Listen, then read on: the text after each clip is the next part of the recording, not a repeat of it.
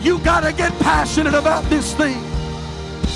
If the cross doesn't move you, nothing will move you. I'm offering you something that's greater than silver and gold. I'm offering you something that's greater than an increase in your pay on your job. I'm offering you a. There's no shortcuts to the glory. Week to week living. We've got to multiply our prayer life. We've got to multiply our effort. And we are willing to give. God will always give it back to us in good measure that is pressed down, shaken together, and running over.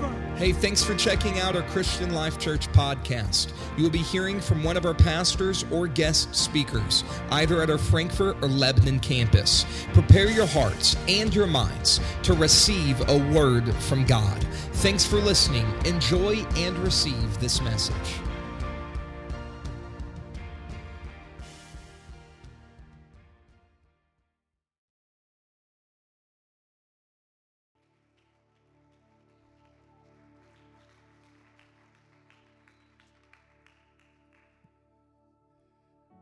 Be in the house of the Lord this evening. Glad you're here. You can be seated. God bless you.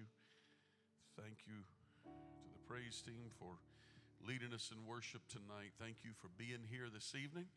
And we're going to see what the Lord has in store for us. I am going to continue tonight in a series, and I, I think we will conclude this series tonight that we have been um, on for quite some time. Tonight, particularly, we're going to be talking about holiness of reputation. Matthew chapter 5, verse number 16, and we're going to uh, take a look at this one verse we have read already during this series, and tonight I am going to go back there again because so much of this is tied together. And I hope by the time I'm done tonight that many of you walk out of here with new concepts, new ideas, and new thoughts about what we do and why we do some of the things that we do. This has been my goal over the last little while of teaching as I have talked about purity of heart, purity of actions, purity of motive and tonight talking about purity of reputation or holiness of reputation. Matthew chapter 5, verse number 16, but now most of you could quote it with me Let your light so shine before men that they may see your good works and glorify your Father which is in heaven.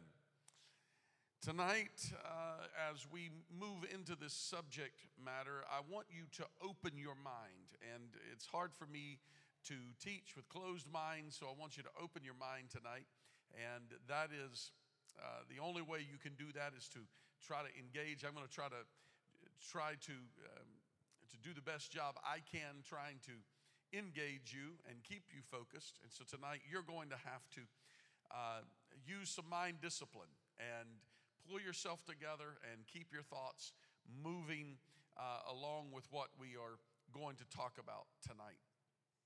Reputation is the subject matter, and reputation is defined as what others see or know about another person's character. Reputation. It is what other people think about you, it's the way other people see you. Now, there is, there is a, a piece of unbiblical advice that is often used.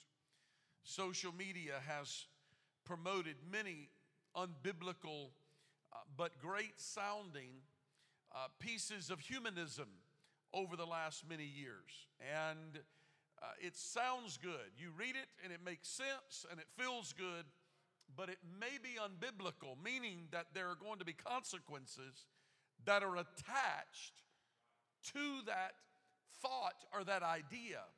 While, while in, in our society it may seem like it fits and seem like it works, but according to the Bible, it doesn't work. And by studying the Word of God, we can begin to see how and why some of these pieces of information that are unbiblical become uh, become common uh, topics even among our churches. One of those such ideas and subject matters is that who cares what anybody thinks about us? You see it all the time, right? I don't really care what anybody thinks about me. It doesn't really matter if people like me or don't like me, right? You hear that all the time? So what, what they say about me? Let them talk.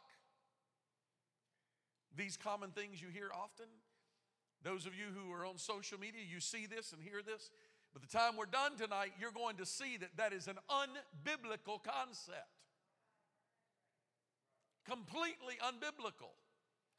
Because as a child of God, it is a matter of holiness. See, we, we want to we wanna put holiness as a set of guidelines, do's and don'ts, particularly connected to the way we dress and look.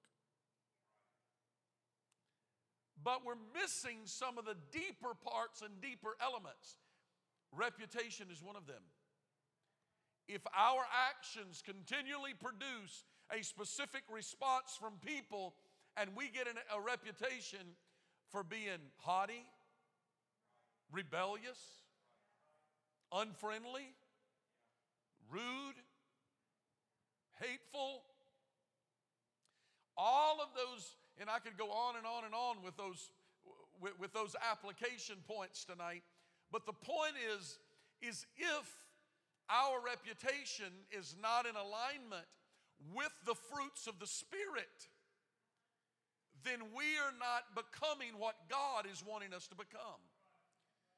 Now, because I have recently just taught on the fruits of the Spirit in this series, I, I'm not going to go back there tonight and teach on the fruits of the Spirit uh, once again tonight and go through and name them. But all of the many fruit of the Spirit love, joy, peace, righteousness, long suffering, goodness, mercy, temperance, patience, so all of those, all of those ideas, all of that, all of those um, fruit of the Spirit, all the things that we're supposed to be developing,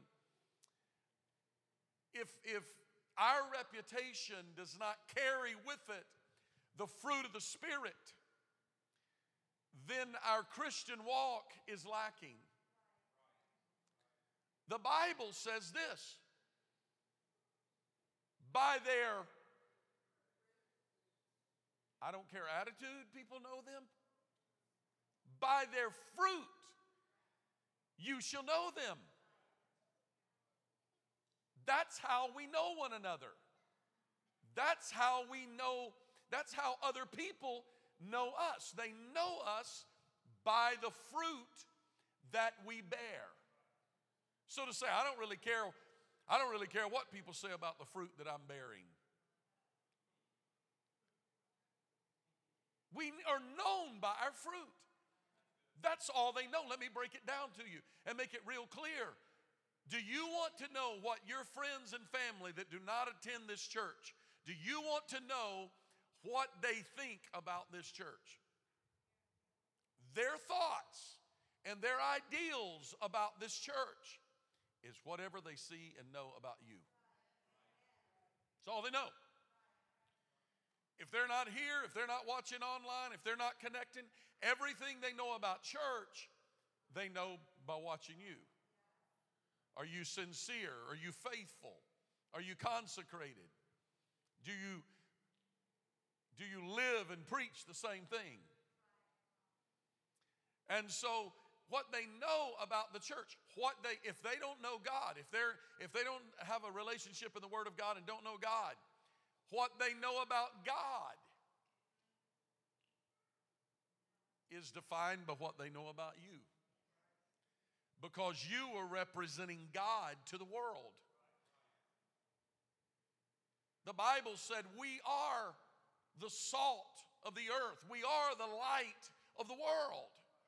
So, therefore, everywhere we go, we are changing things that are around us. We are changing darkness to light. Here's a little piece of strange information for you. We are light. Light affects darkness.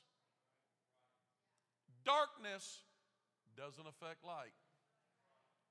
So, as a child of God, when we say, well, it's because of all those people that I'm around. Now, listen, well, that's a whole other subject for another time. But if you are shining light, their darkness is having no effect on you. You are the light of the world.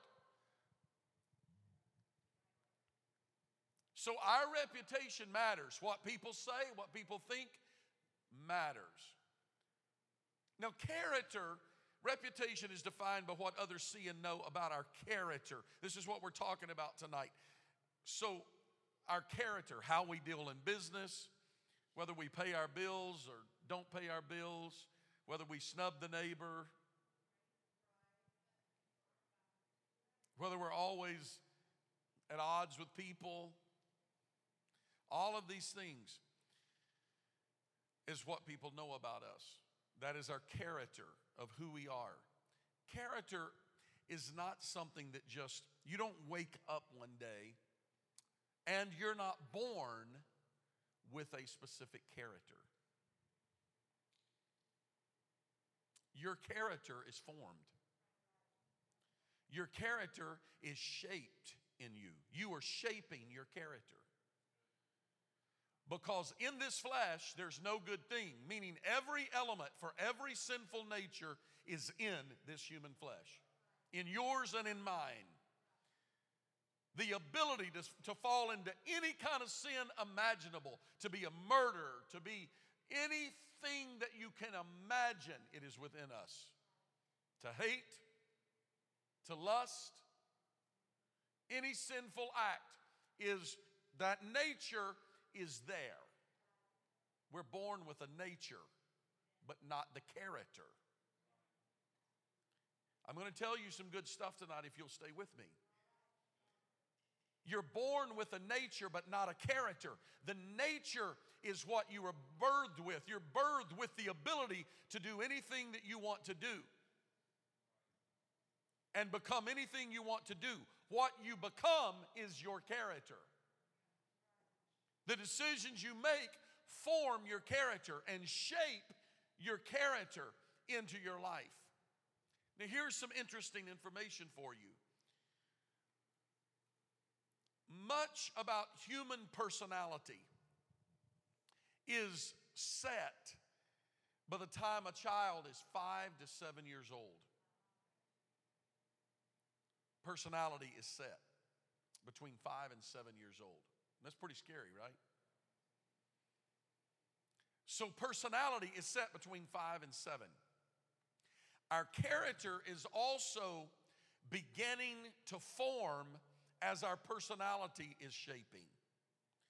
So, here's where that we have to be very, very careful. I'm not going to turn this into a parenting class because I have youth and everybody else here tonight. But let me let me just say here's where as parents we have to be very, very careful with what we find cute and what we find acceptable and what we allow to go on and just write it off because, oh, they're young. Their character is being formed and their personality is being formed. So while you don't want to break a young child's personality, you want to form and shape their character. So there must be a balance of shaping character as personality is forming. This is a very difficult task. So, character is also formed, it begins forming at a very young age. I touched on this a couple of Sunday nights ago when I talked about the requirements, how that children, if you were here on that Sunday night when we did the forum, I talked about how parents, there is something different required of parents at every different stage of parenting. And so it is all the process of development of children, but also as parents, there's a process of development in us. So we have to constantly be, be changing. And so we go from, uh, from parenting a, a newborn, which requires of us getting up at night and feeding and, and changing diapers, and they can't do anything for themselves, and it's we're tired and we're like, I cannot wait until they get out of this diaper stage. And then we start complaining because it's like now they're in the terrible two stage. Now they're into everything. I can't wait till they get out of everything. So at every stage there's something different and our parenting shifts at every at every stage. So the way you parent a, a 10 or 11 or 12 year old is much different from what is demanded of us to parent a 15, 16 or 17 year old. And yet there is a whole different shift. And my wife and I are recently learning the whole shift as they move into young adult and into maturing adults and then into marriage. And we never cease to be parents, but everything about what we do is shifting and changing. And so we have to be open to change those things. Through that process, character is being shaped. This is why parents and grandparents, friends, everybody that influences, listen to me, CLC. You are influencing the character of every one of these young people and young adults in this building. What they see in you becomes the normal and what is acceptable. And so everything we're doing, we're shaping and forming character. Sunday school teachers starts in the little in the nursery class all the way through into young adults, all the way through we're shaping character. This Wednesday night Bible study, you know what we're do we're doing? We're shaping character. This is what we're talking about. Holiness of reputation. So we're shaping character. So the, psychi- the psychologists say that character also is formed, begins forming at a very young age. And as a child moves toward adulthood, that character begins to, to become more and more firm. By the time they say that an adult reaches 30, character is usually established. They say it's very difficult so by the time they reach 30, there is often they can battle with addictions. They can, they can do that uh, uh, before, before that age, but by this, by this age, it becomes established patterns that they may deal with throughout the rest of their life. By the time they're 30. However, this is what I've got to tell you because this isn't just a little sociology class tonight. This is a Bible class tonight. However, the Bible tells us that regardless what character that we have developed because of how we were raised or because of what we choices we have made or decisions we have made or the friends we've been around or the school we went to or any of the things that have that have shaped our character the bible teaches us that that character does not have to be etched in stone when we're 30 here's what the bible says being born again. Old things are passed away, and behold, all things, everything about you can become new. I baptized a lady at Delphi Avenue that was 81 years old. She made a decision to turn her life around at 81 years old. Serve the Lord. I was able to preach her funeral and bury her. Sister Trudy Beckner's mother made a decision at 81, proving that regardless what decisions you've made through your life, and no matter how much people say your character is set, your character is not established at an age point. Being born again, a person's character can be reformed and reshaped. This happens by the regeneration of the Holy Ghost. 2 Corinthians chapter 5 verse 17. Therefore, if any man be in Christ, he is a what? But he still has his old character.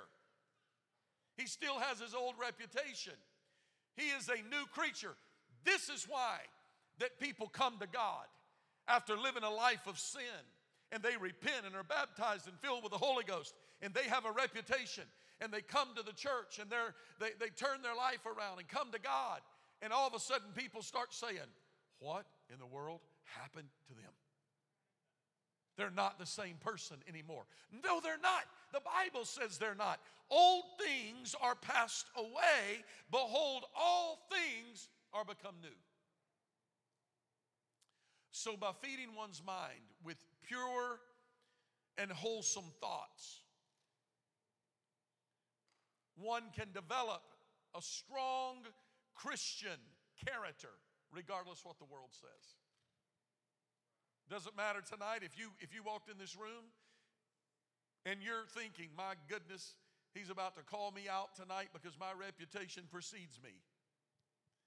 Or, my goodness, I have so many skeletons in my closet. I hope nobody ever finds out all the things that I do wrong and all the sin is in my life. You know what? I'm not concerned about that. You can put it in the hands of God. You can do it even tonight. You don't have to wait to Sunday to do that. You can do that in your own home. You can do that at any moment that you decide, I'm going to turn my life around. I am not going to feed this reputation that I am building. I want to have a pure reputation, a pure heart, a pure character. So, true Christians build a positive reputation. Ephesians chapter 5, verses 1 through 13. This is a lengthy reading. Be therefore followers of God as dear children, and walk in love as Christ also has loved us and hath given himself for us and offered a sacrifice to God for a sweet smelling savor fornication and all uncleanliness and covetousness, let it not be named once among you as becometh saints. Neither filthiness, nor foolish talking, nor jesting, which are not convenient, but rather giving of thanks. For this ye know that no whoremonger, nor unclean person, nor covetous man, who is an idolater, hath any inheritance in the kingdom of Christ and of God. Let no man deceive you with vain words, for because of these things cometh the wrath of God upon the children of its disobedience. But not ye there, be not ye therefore partakers with them, for ye were sometimes darkness, but now are you light in the world. Walk as children of light. That's ought to be your reputation. I'm a child of light. Oh, you better not go there. It's terrible. I'm a child of light. Proving what is acceptable unto the Lord. And have no fellowship, verse 11, and have no fellowship with the unfruitful works of darkness, but rather reprove them or change them for it is a shame even to speak of those things which are done of them in secret, but all things that are reproved are made manifest by light, and whatsoever doth make manifest is light. So here's what the Bible is saying We are children of light. We're the light of the world. It's all through the scripture. It's not just one. There's no private interpretation here that I can pull something out and make the Bible say something that's not really there. It's all through. There's a thread all through scripture. We are children of light. The Bible says in another text, What fellowship doth light with darkness? There is no fellowship, meaning there is no handshaking, because when light walks in, darkness disappears. So when our character precedes us, when we walk in the character of a child of God, everywhere that we go, there should be a character about us that everybody knows when we walk in. There's no reason to start filthy jokes there. There's no reason to start expecting that he's going to join in or she's going to join in with this action or that activity. No reason to think that we're going to get them pulled in on, on, on this on this conversation or get them pulled into this, this sinful act because everybody knows when you walk in, you're light. Your darkness just got reproved. For those of you that's been living for God a while, let me put it to the test with this, with this tonight. Have you ever walked into a room, walked into a place, walked into a setting, and people are talking and laughing, and the moment you walk in, it's like, As a pastor, it happens all the time. I often think, hmm, wonder what you were talking about. I smile, jest, walk on, carry on.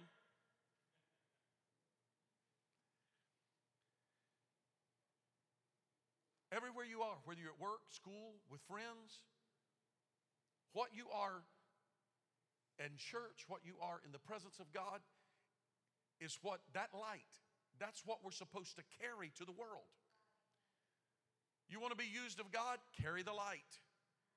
The best thing you can do, the most successful, the most successful thing you can do, your first ministry is to be a minister of light. Carry the light to darkness, carry light to school. Well, I'm not very good talking to people, carry the light. What do you mean, Pastor? I mean, everywhere I walk, I'm not getting pulled into their into all of their their their shenanigans. I'm not getting pulled in. I am walking as a child of light. I walk into my school, I walk into my work. It doesn't matter what conversation's going on. I don't get pulled in because their darkness does not affect my light. My light will reprove their darkness. I can be here. I don't have to quit my job. I don't have to go to another school. But neither do I have to be part of that because I am a light in a dark world. And people then get to know that about us. The, the fear here is when people are like, oh, hey, come on in. Come on in and join us. If your reputation has not been established that I don't talk like that, I don't act like that, I don't partake of these things, your reputation should precede you. Because here's the deal about light when light shines, it lightens everything that is around it. So we're children of light and we do not walk in darkness. So the Bible the Bible says that we are to be sanctified, holy unto God. I'm going to use a little bit of an illustration tonight regarding the holy anointed anointing oil. There's questions at times about why do we anoint people with oil? And when I'm done tonight, you're going to understand this and you're going to understand the whole idea of anointing a little better here in the next few moments. Holy anointing oil is used all through Scripture. The Bible talks about the holy, the unction of the Holy Ghost, and then it talks about the holy anointing. And so, holy anointing oil was used all through Scripture. First, in the formulation and the creation of this specific, yeah, I can smell this and tell this is just regular old oil. Because if my wife's gotten a hold of it, it isn't regular old, old oil because she spices it up. And I can anoint somebody and go to dinner and wash my hands and go home, and I still smell the smell of that oil on my hands. Now, this is just olive oil. Symbolism.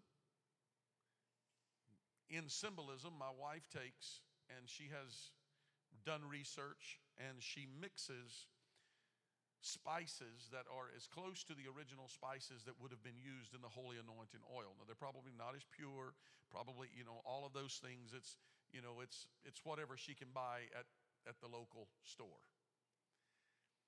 But she takes and mixes and creates whole, uh, the anointing oil, and we often use that here. I think this this is not that. This is just olive oil. The holy anointing oil is, is a biblical thing. We anoint the sick with oil. That's why we have an oil bottle here, because the Bible says to anoint them with oil. James chapter 5. And it says to anoint them with oil. And um, the prayer of faith will save the sick, and the Lord would raise them up. So, oil was used. The first mention of oil being used is in Genesis chapter 28 when um, Jacob rose up and anointed the, the stone that he had used that night. He had laid his head upon it, and there God met with him and God wrestled with him and all of those things. God, God talked to him. And um, so when he's done, he, he takes that stone and he, he takes the holy anointing oil and he pours it out upon the stone. The ingredients of the holy anointing oil, when poured out upon natural minerals that would be in the stone, would change the visual look of the stone. And that stone would not look like any other stone that would be laid around. That holy anointing oil changes the whole appearance. It can dry, it can go away, it can rain on it. Days and weeks and months and years can pass, and that stone still bears the mark of the holy anointing oil. So, when one would travel and come back, they would be able to very quickly say, Right there, see that marked stone? See that anointed stone? So, the use of oil marked locations, it marked stones that were altars or monuments or memorials. It marked them. Draw some parallels with me now. It marks the stone. Think about, think about a child of God. And once it is marked, it changes its very appearance. We're in a holiness series, right? It changes its appearance because the work that happens of the stone on that stone is not just surface. It's not just a surface application. Like a stain, when the oil hits the stone, it soaks in, and the reason the stone never looks the same again is because the inside of that stone, the inward part of that stone, is changed. It's marked forever. Anybody that would want to build a house would not want that stone to be part of their house because that stone is not going to look like all the rest of the stones. It would be a unique stone. It's going to be different. So it's not going to be used for anything other than that stone is set apart. It is holy. It is consecrated unto the Lord. So, in the formulation of the holy anointing oil, understand that the holy anointing oil did not happen normally or naturally. That's the word I was looking for. It did not happen naturally. Meaning, in order to get the spices and in order to extract the purest of olive oils, there was quite there was quite a lot of work that had to go into that process. The olive had to be picked, and it had to be the choice of olives from the best of trees. Then it had to go through a pressing, and then it had to go through a straining process, and it was the best of the best that finally came out. And so the, the very base of the holy anointing oil began with the very precious and most choice of olive oils. And then to that olive oil is added four particular spices that were added to it. And those spices that were added calamus, cassia, myrrh, cinnamon, all of these different spices that go in. They didn't just, they weren't able to just go down and decide, oh yeah, this is this all appears naturally. It had to be stripped. They had to go to a tree and they had to rip from the tree our preachers here, if you don't preach this somewhere down the road, you're, you're missing out. A tree had to be involved in everything they did. You'll need some help with that? A tree, a cross, has to be involved. I'll go along. Sorry. A tree had to be involved, and they pulled from the bark of that tree and some of the spices came from the bark of a tree. Some of the spices came from the root of the tree. And it had to be dug up and they had to pull from the roots of the tree. Then the bark or the root, whatever it was that was being used for that specific spice, had to go through the process of grinding and pressing and twisting and pressure over time that from it dripped or ground from, from it. The very precious of the spices that eventually was used to formulate the holy anointing oil. Everything in your character, everything that God does in you He is shaping and forming character in you. If you quit on God because you're under pressure, well, I got saved, sanctified, and set free, and I go to church on Sunday. I thought that delivered me from pressure. No, it means you're going to be put under pressure. You know why? Because He's wanting to anoint you. And until He goes through, you go through some pressing and some squeezing and some, and it doesn't happen overnight. It is a long process until finally the very best is brought out of us. Then God can begin to use us. So, after all of those things are made, because see, the holy anointed oil did not exist naturally, it had to go through a process. Everybody say the process. I've been talking a lot about that over the last several months. It's the process that you have to go through. That's why we go through trials. That's why we go through tests. God is forming and shaping some things in us. And so then, from those very precious spices, from the rough and rugged elements, it is then all mixed together to become the holy anointing oil. Understand that the seasonings and the spices of this church, what makes this church what this church is, is not because we were all just born on a church pew and all just lived a holy, sanctified life and nobody ever had any issues and nobody ever had any problems the unique anointing that is upon this church is because I could walk around tonight and touch some of you on the shoulder because I know some of the pressures that you have gone through. But you added a certain element to the anointing of this congregation. And somebody else went through something a little different and they added a certain anointing to this congregation and somebody else went through something different, and you're adding to the anointing until we are becoming what God wants us to become. And that's why this church ought to make a mark in this city that can never, it doesn't matter. People drive by and they sense it, they feel it. There's something about that. There is a permanent mark that has been made in this by this church because you endured and you suffered long, but you stayed true to God and you said, I will not deny God. I will not walk away from God. I will be faithful to God. And through that storm and through what you have gone through, God has formulated something that is able to, to, to bless everybody and everything that is around us.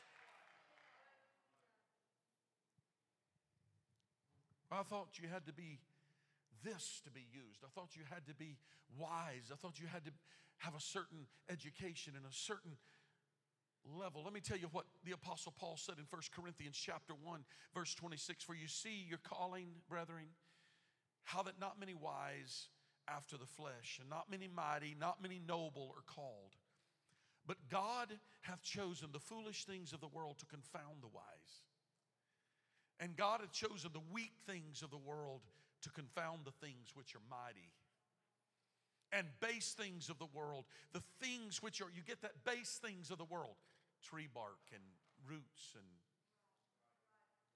the simple, the things that seem like I'm, I, there's nothing good in me, and God's saying I, I can use them. And base things of the world and the things which are despised hath God chosen, yea, the things which are not, to bring to naught the things which are. Why? Verse 29 pulls that all together. 1 Corinthians 1, verse 29. That no flesh should glory in his presence. That no flesh should glory in his presence. You know why? God wants to receive all the glory. When we say, I, I, don't have the ability, but yet God uses you. When you're like, I'm not sure if I can teach the Bible study, but you teach it anyway. When you say, I, I don't know, it's not my nature to lay hands on somebody, but you do it anyway. Because when God does the work in their life, you don't get the glory anyway. It's God that gets the glory. We are His hands, we are His feet. So the spices came from roots and bark of particular trees. We, it, couldn't just be any random tree. There were certain trees that produced certain things. The Bible teaches us that we are a peculiar people, but yet we are a chosen generation and a royal priesthood handpicked by God to form what He is wanting, wanting us to be. We are a building fitly framed together. In the Word of God tonight? So the anointing that is upon this church is because you are here. You think I don't have a part to play in this church? You do. God has fitly framed this church together. God has fit this building together. God has mixed the ointment for this region. God has said this is the anointing that needs to be placed here in north central Indiana, and you are part of it.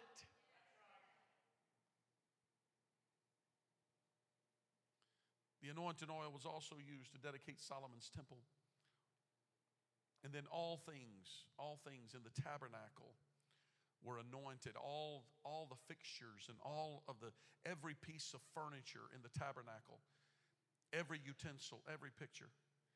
So understand, before anything could be used in the tabernacle, first it had to go through the process of cleansing. So it had to be meticulously cleaned. First, it was created a certain way, then it goes through a specific cleaning process.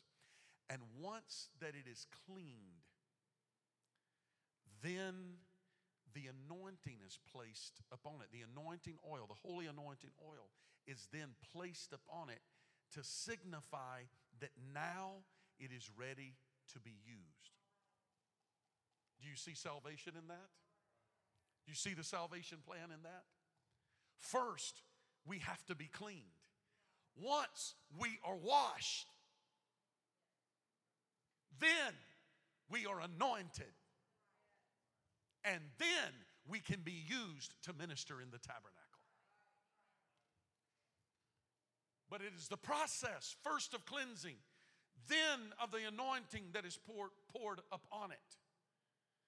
The anointing marked everything that had been clean so that it became visible to anybody and everybody that was there.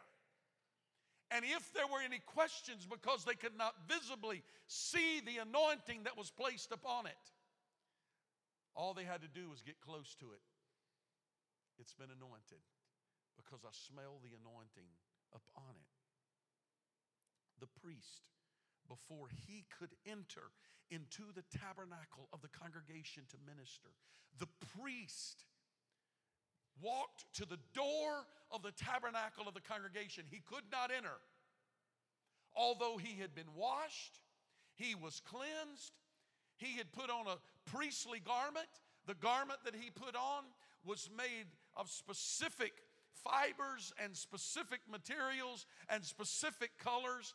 And here, this washed and clean priest has this garment that had been handmade specifically for the work of the priest. It is then placed upon him. He now gets to the door of the congregation, but he still can't enter. He looked like a priest. He dressed like a priest. He could talk like a priest. He could do everything he wanted to like a priest, but he could not enter the door of the tabernacle of the congregation. He had to stop.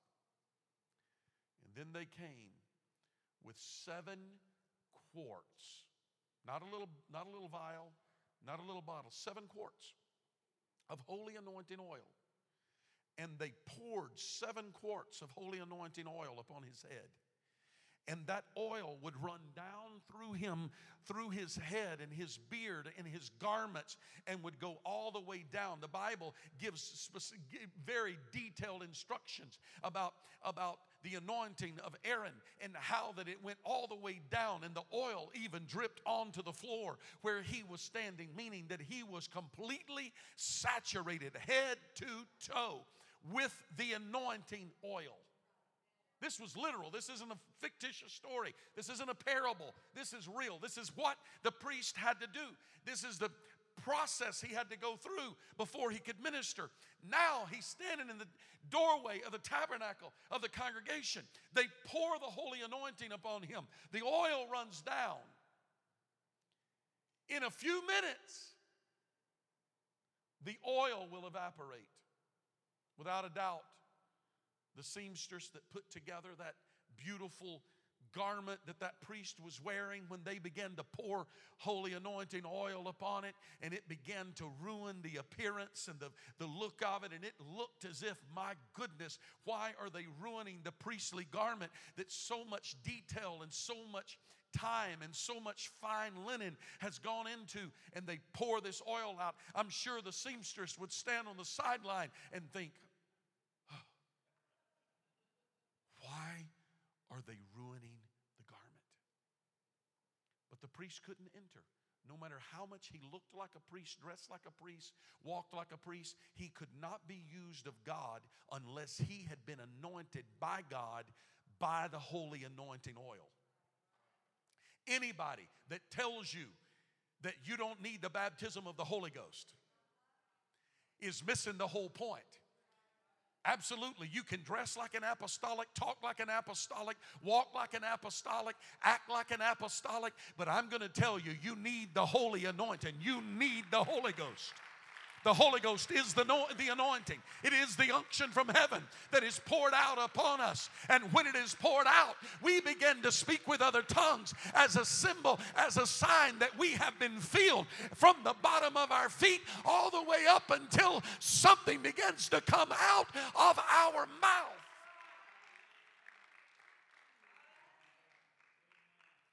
You must have the Holy Ghost. You must be anointed. Then people would say, Man, don't they look silly? I mean, I thought they were sophisticated. What are they up there speaking in some kind of foreign language? Isn't that a waste? Isn't that garment? Look at all of that. Everything that looks great about them. Doesn't that garment look like it is ruined now that the oil is poured upon it? But in just a little while, the oil would evaporate and there would be no visible sign because that the composition of that holy anointing oil would not ruin the garment. It would evaporate out of it and that garment would look exactly like a fresh garment. And there's only one way that people could tell that priest had been anointed. Because everywhere that that priest walked, he didn't have to go out and say, Hey, I've been anointed. Just so you know, I have been anointed. Because when people come have to tell, tell you how anointed they are, if they have to have a title in front or behind their name to claim their anointing, if they have to be apostle, bishop, pastor to claim an anointing, chances are they're trying to announce something or pronounce something that they don't really carry. Because the anointing that you carry will be evident to everybody that is around you. Uh-huh. Because your anointing will precede you everywhere that you go. So the holy anointing oil evaporates out of the garment, but the aroma of the holy anointing oil is locked within the weaves of the garment. And everywhere they go, they never have to say, I've been anointed. All they have to do is just get within close proximity, and everybody around says, Whoo! That priest has been anointed. That man has been anointed because the fragrance of the holy anointing oil was locked within the weaves of that garment, and everywhere he went, it was obvious that he had been anointed because of the aroma that was about him, the presence about him. It was the reputation that the priest carried with him that said, I have been anointed. He didn't have to tell anybody, it was a reputation. Before he ever got there, the reputation showed up. They could smell it, they could sense it, they would know it. And every bit of ministry that he did the glory, the aroma of the holy anointing oil. was with him and was upon him. When we pray, when we pray for somebody, people come forward for prayer and we get the oil because James chapter 5 says, if any if there be any sick among you, let them call for the elders of the church. Let them anoint them with oil. The prayer of faith will save the sick, and the Lord will raise them up. Why oil? Why not use toothpaste or something? God chose oil. And it's, it's significant because the anointing, the anointing, when the utensil and the tabernacle was anointed, the earthly things, any dust in the tabernacle that got on it, did not defile the utensil, did not de- defile the item. In other words, the unholy did not have the ability to defile what God has declared holy. But the holy had the ability to consecrate that which was unholy. Don't ever get nervous because we have folks coming in here from every background and every reputation and no telling what they've done and what kind of rap sheet they have and what kind of history they have. Come on in here. Come on in here. We've got room for you. We've got a seat for you because the unholy will not defile the holy. The holy will sanctify the unholy. Greater is he that is in you than he that is in the world. Ye are the salt unless the salt loses its savor. We are the salt. So don't worry about the reputation of our church. The anointing will be the reputation that this assembly needs. If you're anointed of God, it will be obvious that you're anointed of God because everywhere you go, everyone you talk to, there's going to be the sweet smelling savor of the fruit of the Spirit that is going to be about you. Everywhere you go, the holy anointing is going to be obvious upon you. Everywhere you go, your speech, your actions, your vocabulary, the jokes you tell everything about you is going to be obvious. It's going to it's going to be clear because the anointing is upon you. And when the anointing is upon you the anointing stays. Because the deal with it is once that you have tasted this heavenly gift once you've received the Holy Ghost and you decide, well, you know what, I'm, I'm going to backslide and I'm going to go back and I'm going to live my old life and I'm going to do whatever I want to do, come tell me how that's going to work out for you. Because no matter where you go, they're going to say, something, something ain't right with them. We're at a party, but I can tell there's just something. Oh, they may dance and drink and do anything else that they can possibly imagine, but there's something because there is a holy anointing that has marked your life. You belong to God. You don't belong in a dance hall. You don't belong. You don't belong on a bar stool. You belong to God. You have been set free. You have been, you have been purchased with a price. God has placed an anointing upon you, and you are separate.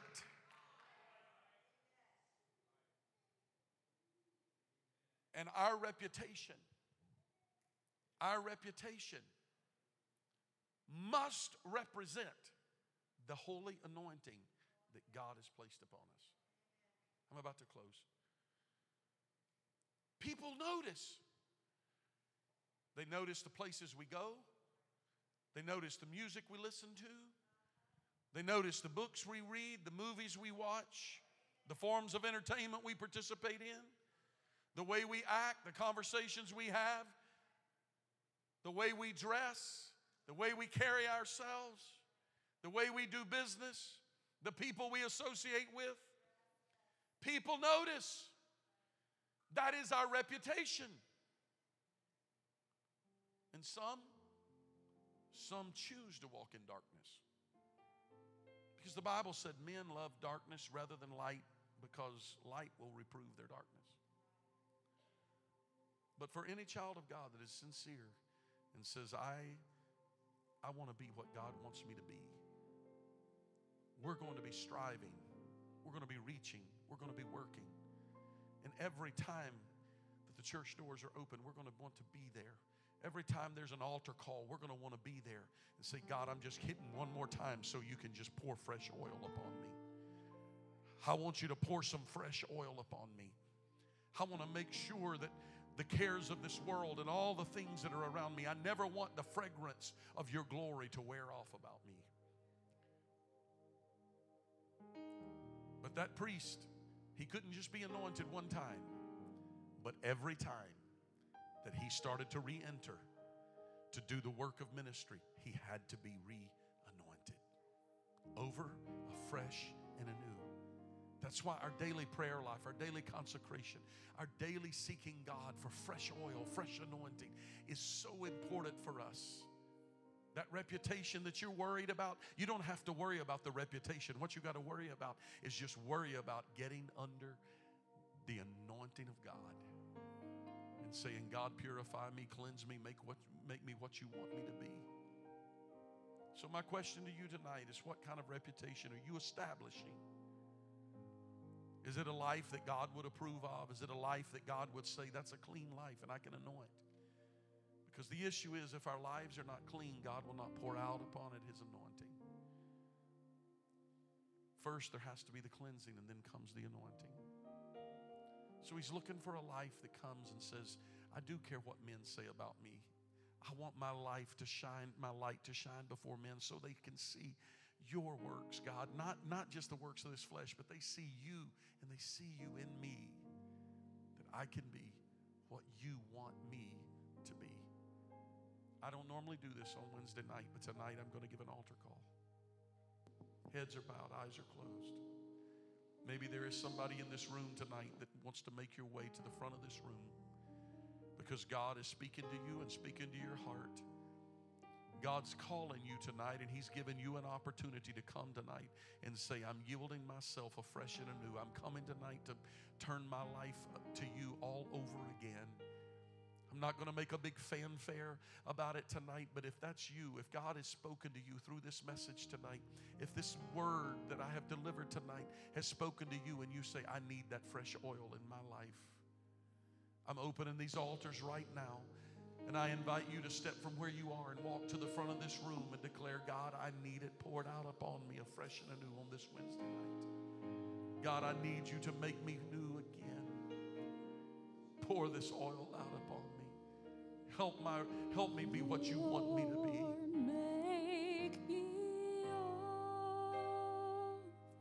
Lord, make me over. Lord, make me There's room and we have time. Don't miss this opportunity.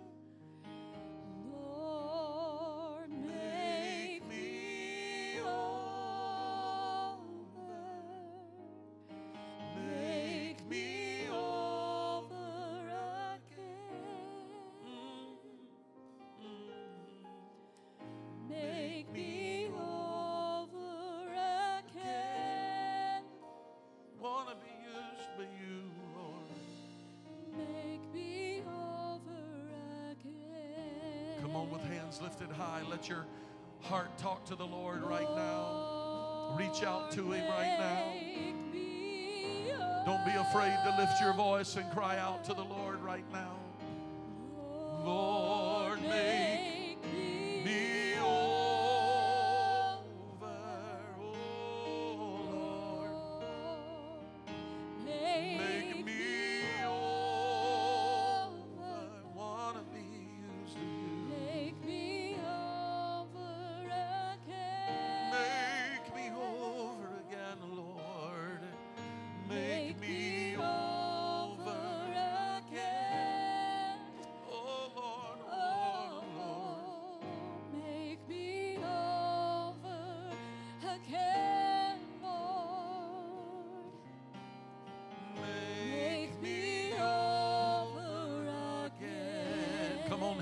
lifted high, hearts surrendering to the Lord. Sing it aloud to Him.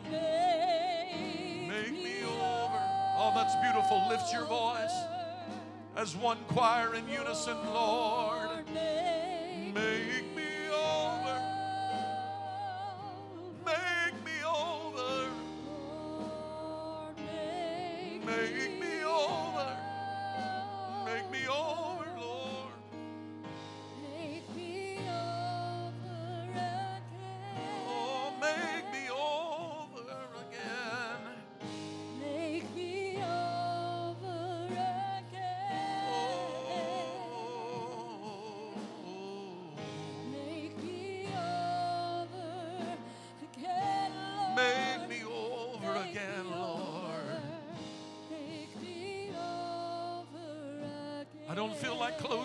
yet. One more time.